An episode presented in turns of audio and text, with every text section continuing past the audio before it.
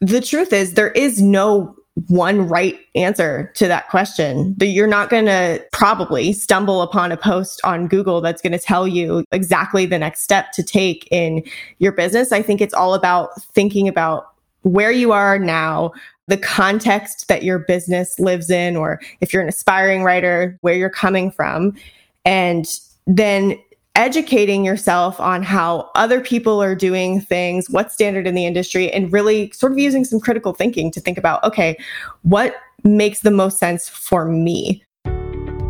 Welcome to the Become a Writer Today podcast with Bryan Collins.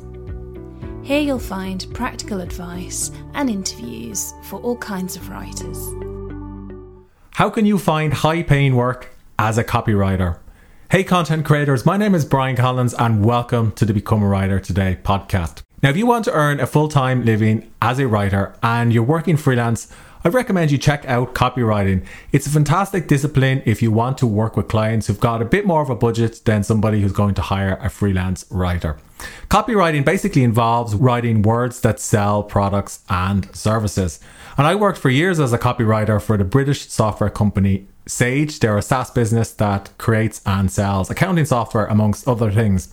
Now, when I was working as a copywriter, I learned a lot about how to write for the web and how to encourage people to take the next step after reading an email or after reading a sales page. Copywriting is a great discipline if you want to figure out how to condense your ideas into articles, into emails, and into stories that you're going to publish online. And because it has a commercial angle to it, you're selling a product or a service, you typically get paid higher than if you're writing a straight up freelance article. Copywriting is an unusual discipline in that it's typically not taught in college or university or in school. A lot of copywriters are self educated, but if you want to get started at copywriting, there's a couple of books I recommend you check out. Read anything by David Ogilvy, who's kind of seen as the father of modern advertising. I'd also recommend you check out Everybody Writes by Ann Handley. It's more about writing online, but many of those disciplines will apply to copywriting. And there's a rather expensive book. It's over a $100, but it's probably one of the best copywriting books I've ever read. It's called Breakthrough Advertising by Eugene Schwartz. You can't get it on Amazon, you have to buy directly from his website. But if you're serious about becoming a copywriter who earns more than just a side income, who earns six figures a year, then this is the book you probably need to get. If you want to take a course in copywriting, the best course that I could recommend is the American Writers and Artists course. They have a master's in copywriting which you can take online. I took this course several years ago. It cost about $400 at the time, and it goes through everything from what copywriting is, how to find paying work, the typical copywriting formula that you should use, what to expect from clients, how to handle feedback, and it also provides examples of long form sales letters and other types of copy that have converted over the years. There's also lots of practical exercises in the course which you can use to improve your copywriting skills. In this week's interview with Ali Goulet, she describes how she specialized in the B2B and SaaS industry. And that's actually what I'd recommend you do if you want to take copywriting seriously. When you're starting out, it's fine to try multiple niches, to take on many different clients, and to figure out what your specialism is. But once you pick one particular niche, like B2B or SaaS, or it could be health or personal development or food or fitness, then you only need to keep up with trends in one specific industry.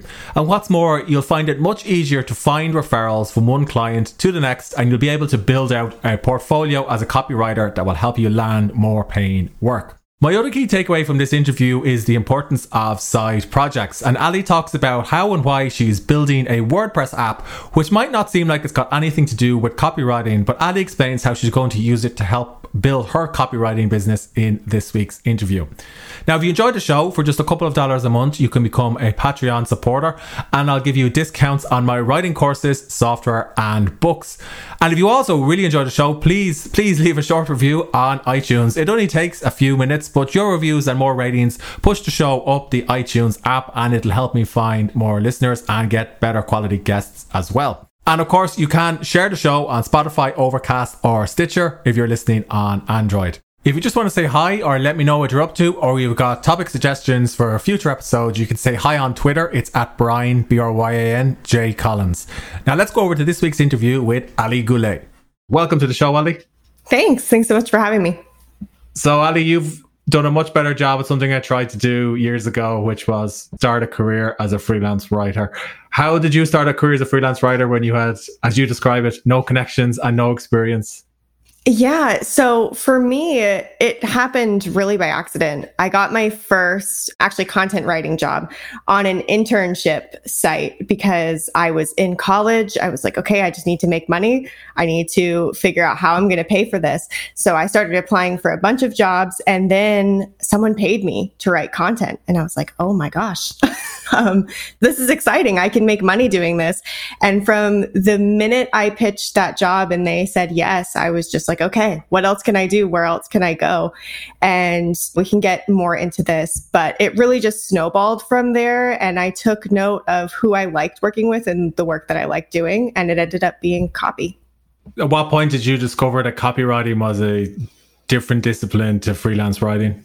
I think for me, it was at the moment when I started taking on more things that required more of a psychology element, right? So in copywriting, you have to use a lot more psychology to convince people to take the action that the client wants them to take. And that's not really the case just with content or writing articles. Of course, we have an angle. Of course, we want to be compelling, but you're not necessarily always pushing someone to take a specific action. So, how could somebody find their first client as a copywriter? Okay, so this is a little bit controversial, but I'm a big fan of job boards, whether you're looking at something like ProBlogger or Upwork. I think it's a great place to start. And the reason I think that is because there are lots of different ways for you to get clients. But if you have absolutely no connections, like I did, I had no connections and no clue what I was doing. And the great thing about job boards is those clients need you right now and they tell you exactly what they need.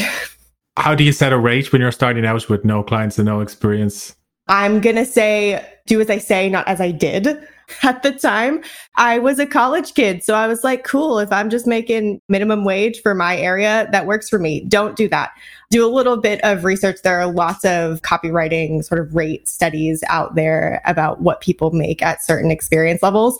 Start there and consider the experience you have first. And also, if you're using places like Upwork or other job boards, look at what other people are charging and sort yeah. of use a mixture of those two things to figure out what might be the right rate for you. Should you write for free at any point?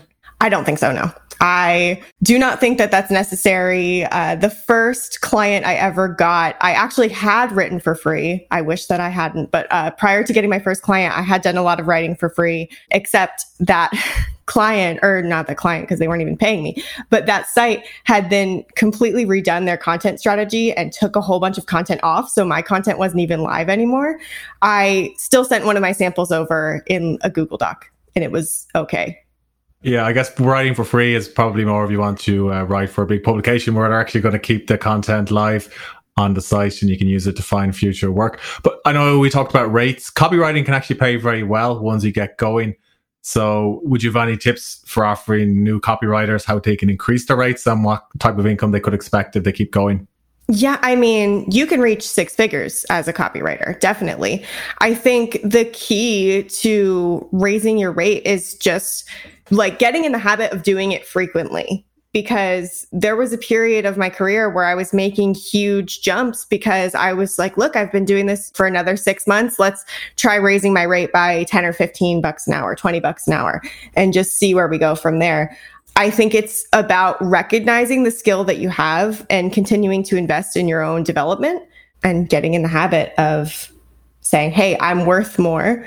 And again, looking back at those surveys or any research that you can find about what copywriters at your new experience level are charging. You mentioned investing in your skills and building them up over time. Copywriting is unusual because there's not that many courses that you can take in copywriting apart from a couple of online courses which i'll talk about in a moment but h- how did you learn the basics of copywriting or figure out what to use when you're writing for a client yeah so for me google was my best friend in the beginning anything I didn't know how to do, turn to Google, find a blog post, and that was the answer. And then I actually later on found a lot of value through podcasts and joining different Facebook communities to sort of be in the same room virtually as some other copywriters and get to know sort of what they're talking about, what they're interested in, and learn from the community leaders who run those groups. Do any of those communities or podcasts or even articles or blogs that you read come to mind if somebody's listening and they wanted to find a resource? Oh, totally. My favorite, if I can give them a shout out, is uh, the Copywriter Club. They have a podcast and also a big group on Facebook. That, even still today, is my favorite resource for copy things. Great, great. So, a lot of copywriting often relies on using hooks or formula. Do you use any of those in your work? I do, but I try not to get stuck into any one formula because while I appreciate constraints, I think that every market is different, every product is different. Of course, there's some basic formulas that you can follow pain, agitation, solution, and things like that are valuable to keep in the back of your mind, especially when you're starting. But I think it's all about knowing the client and their market, and that will lead you to the correct sort of format or formula. So, Ali, I worked as a copywriter in the B2B industry as well for the British software company Sage. I guess I figured out somewhere along the line that would make more sense to specialize. And you also work with B2B clients and SaaS clients. So, at what point did you say to yourself, you know what, I'm just going to focus on this particular industry or this particular type of client? Yeah, it took a while for me. And I still don't think that when you are first starting out that you need to niche down. I know there are a lot of people who say like the niche is the secret, right? But for me, I didn't niche down for about three years. And it was because I wanted to figure out who I liked working with the best first. And let me tell you, B2B would not have been my first choice because at the time that I started, I didn't know what B2B meant. so yeah, business to business can seem a bit off putting when you're new to working as a copywriter. Totally. I also found that B2B can pay a lot more than in B2C. Is that something you found in your experience as well? Yeah, I found that as well. I still will occasionally take on a B2C client if it's an interesting project, but B2B, generally speaking, they have a lot bigger budget to work with. Have you acquired any secondary skills along the way? For example, using analytics or A B testing or conversion rate optimization? Yeah, I do a lot of email. So I run A B tests for a lot of my clients and I love digging into email analytics. I think that especially now, I hate to use the word data driven, but I think being data driven, especially as a copywriter, is uh, one of the best traits you can have, one of the best skills that you can pick up because, of course, that's the point, right? We want our copy to get results. So, if I understand you correctly, you write a lot of email copy? I do. What makes for a good email campaign for one of your clients? What makes a very good email campaign? That's a good question. I think one thing that makes a very good email campaign is knowing the audience very, very well because you have to do this for all types of copy, but especially for email, you're reaching them directly in their inbox. You're often personalizing it. You know, it starts with their name. You can't start a piece of content or an email with someone's name and then send them something that is not relevant to what they're looking to do. So I think first and foremost, you have to know the audience really, really well. And then with email, I think it's all about keeping it simple. You have to tell your story and you have to get your point across. But I've seen some very, very long emails and email sequences. And like the fact is, nobody wants that in their inbox. So you have to find a way to convince people while still also being able to get to the point. When you're working on an email sequence, do you storyboard them all out or do you have them all mapped so that they're all related? Or how do you consider what goes into each one of the emails? Yeah. So generally speaking, I start by figuring out what the goal of the email sequences, right? Is it just a welcome sequence um, where you're really focusing on nurturing people? Or is it a sequence where the goal is to get a customer, for example, to book a demo? That is where you have to start. And then from there, I figure out how many sort of touches we want the sequence to have. So, what is the number of emails that we're going to include in this sequence? And then we go into, okay, now what is the content of these emails going to be? What content might we need to support along the way? Do a little bit of nurturing and then really sell that demo, for example, if we are doing a sequence that's focusing on demo. When you're working with clients, like I imagine they have messaging they want to get through about their product or their service or their software. It can be difficult to turn that sometimes into everyday language for the person opening the email. So how do you go about turning features into benefits?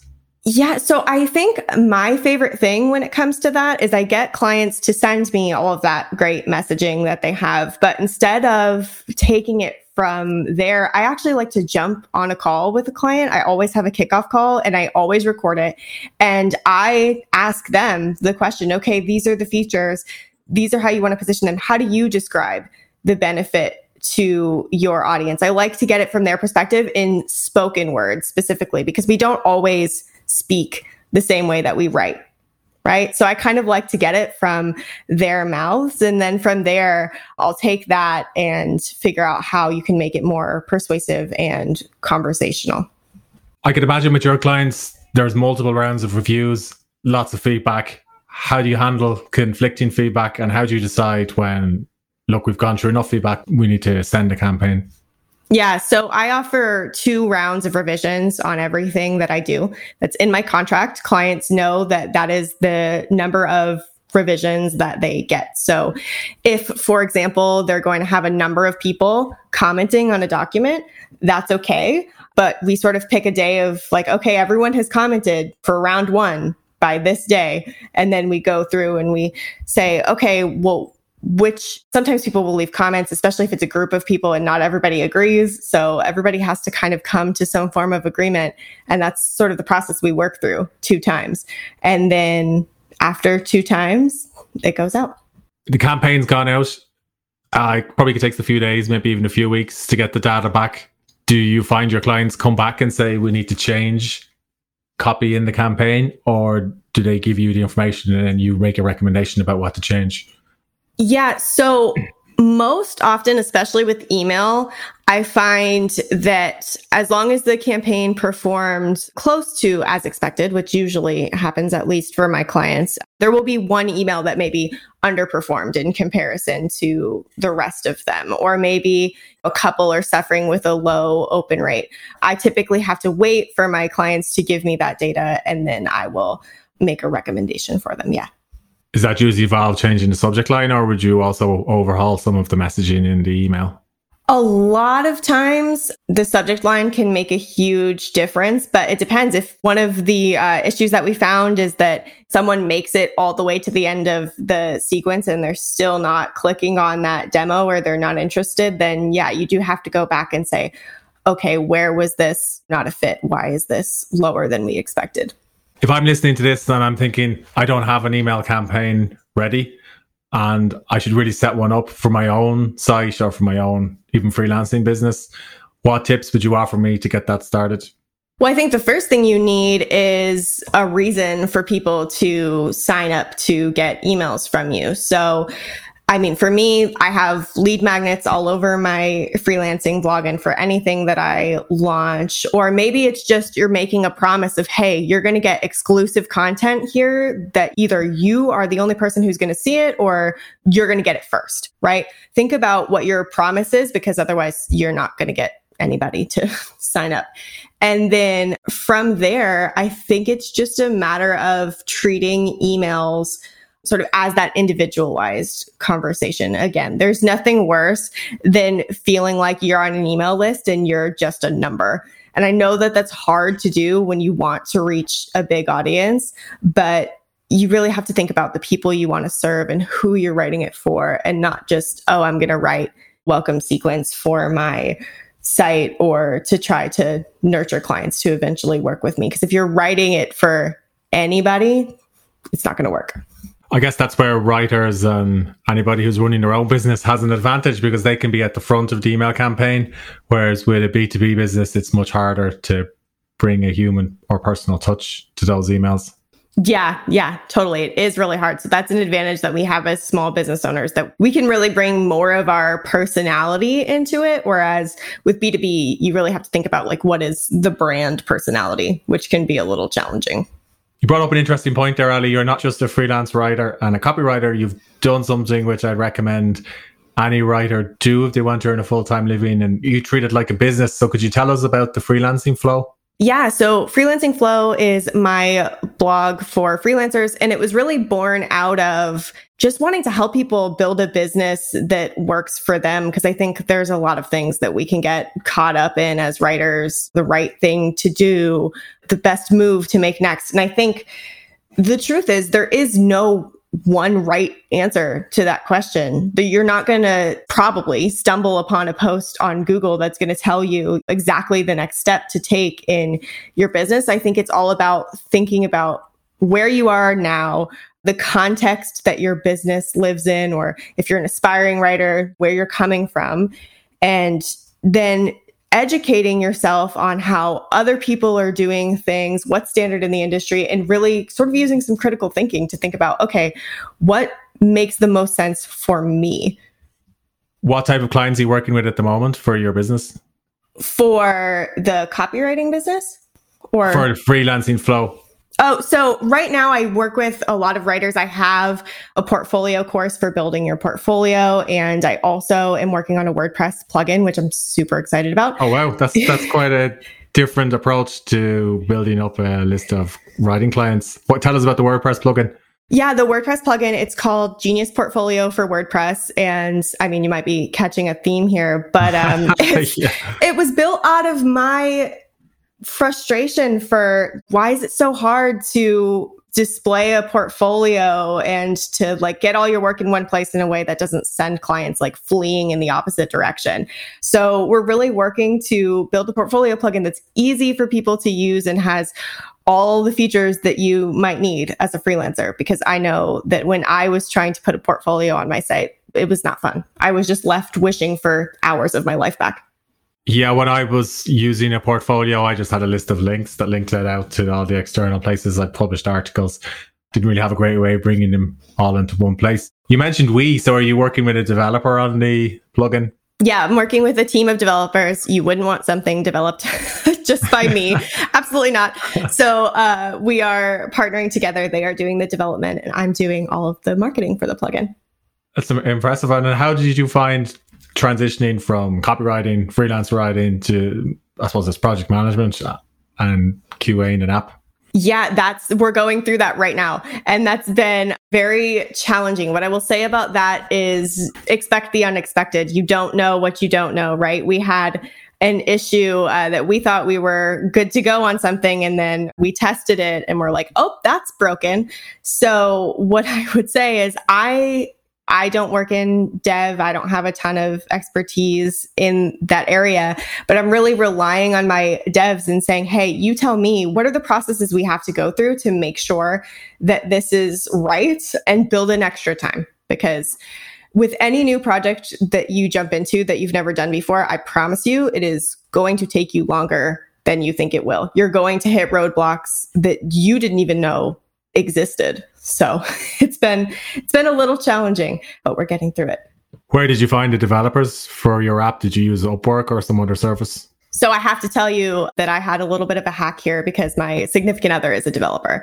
So oh, that helps. yeah, that helps. I work with him and then he brought in two people that he knows really well to work on it with me. So I would say reach out into your personal network first if that is something that is comfortable for you. I know that not everyone wants to work with friends or family, but it's been a good experience for me so far.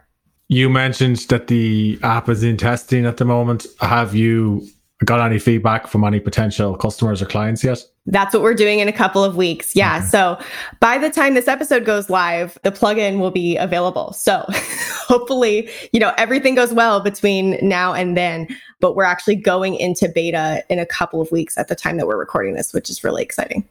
Okay. Okay. Where, where, do, where are you going to sell the plugin? Is it going to be on somewhere like ThemeForest or some plugin marketplace? Yes. So we're going to have a free version and a premium version. So you'll just be able to search inside WordPress plugins to find the free version on the back end of your WordPress site, or you can go to geniusportfolio.com.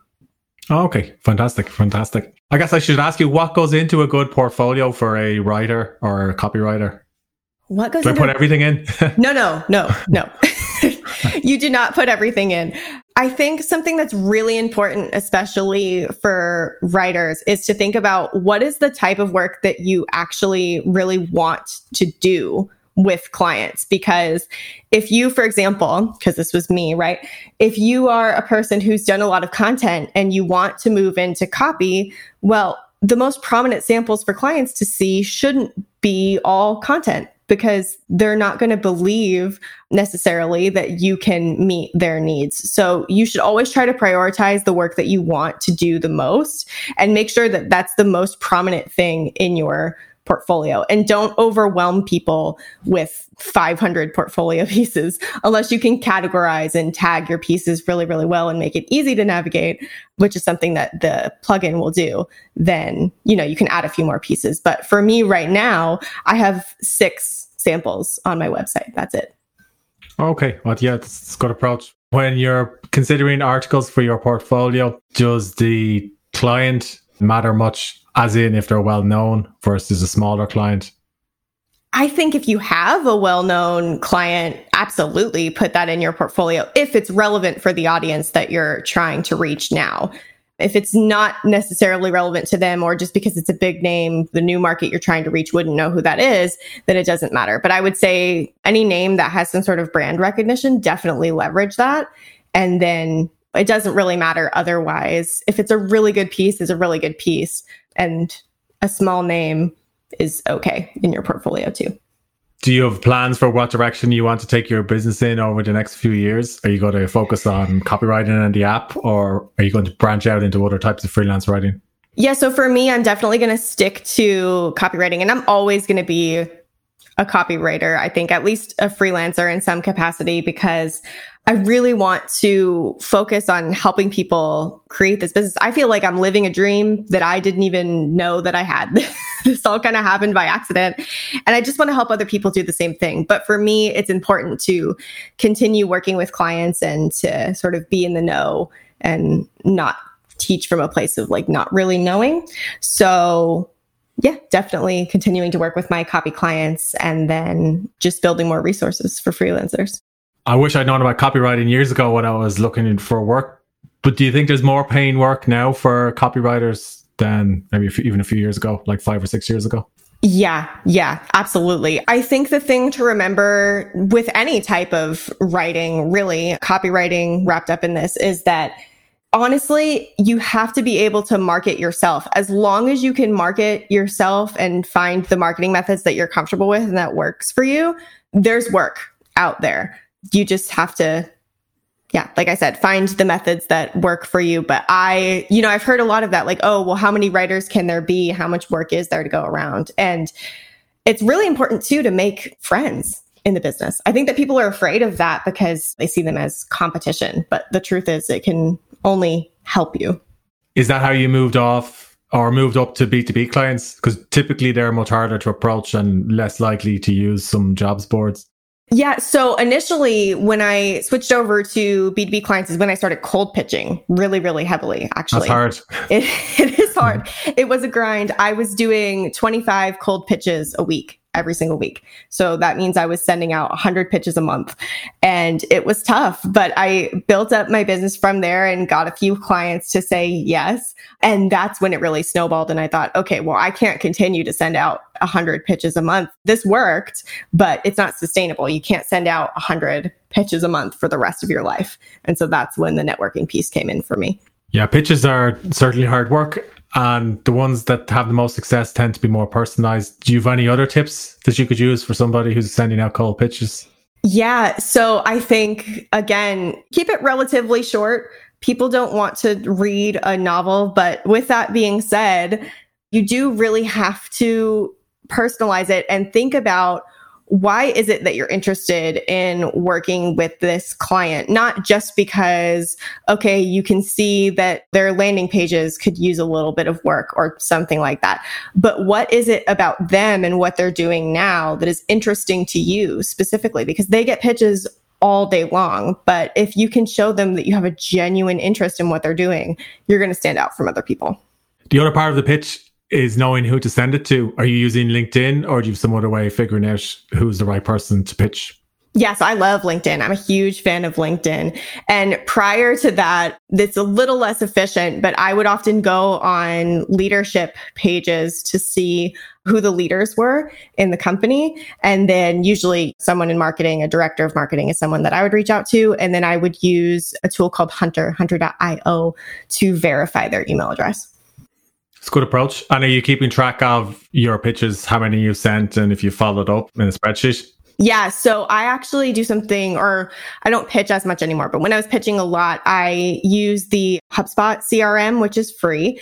And then I have an automation set up so that every time I track an email in that CRM, because you get an option to set up for tracking to see when they opened it, it will automatically send it to a spreadsheet for me to keep track of who opened my pitches. And it also actually keeps track of even ones that sent that didn't get replies. Okay, interesting. And do you find the HubSpot CRM is quite helpful compared to using a manual spreadsheet? I think so. Yeah, just because especially if you're in a place where you're wanting to pick up work relatively quickly, which cold pitching is something I recommend if that's the spot you're in. It's really helpful to be able to see in closer to real time when people are opening and interacting with your emails, as opposed to having to review all of that manually yourself and then getting it all in a spreadsheet. Yeah, it can be hard to keep track of as well. So, Ali, if people wanted to work with you or learn more about your the app that you have in development, where should they go? Sure. So my copywriting business is at copyonq.com for copywriting purposes. And then my blog is freelancingflow.com. That's for all things freelance. And then the plugin is getgeniusportfolio.com. I'll put the link in the show notes, but it was great to talk to you today. Yeah, it was great to talk to you as well. Thanks again for having me. I hope you enjoyed this week's episode. If you did, please consider leaving a short review on the iTunes Store or sharing the show on Spotify, Stitcher, or wherever you're listening. More reviews, more ratings, and more shares will help more people find the Become a Writer Today podcast. And did you know for just a couple of dollars a month, you could become a Patreon for the show? Visit patreon.com forward slash become a writer today or look for the support button in the show notes. Your support will help me record, produce, and publish more episodes each month. And if you become a Patreon, I'll give you my writing books discounts on writing software, and on my writing courses.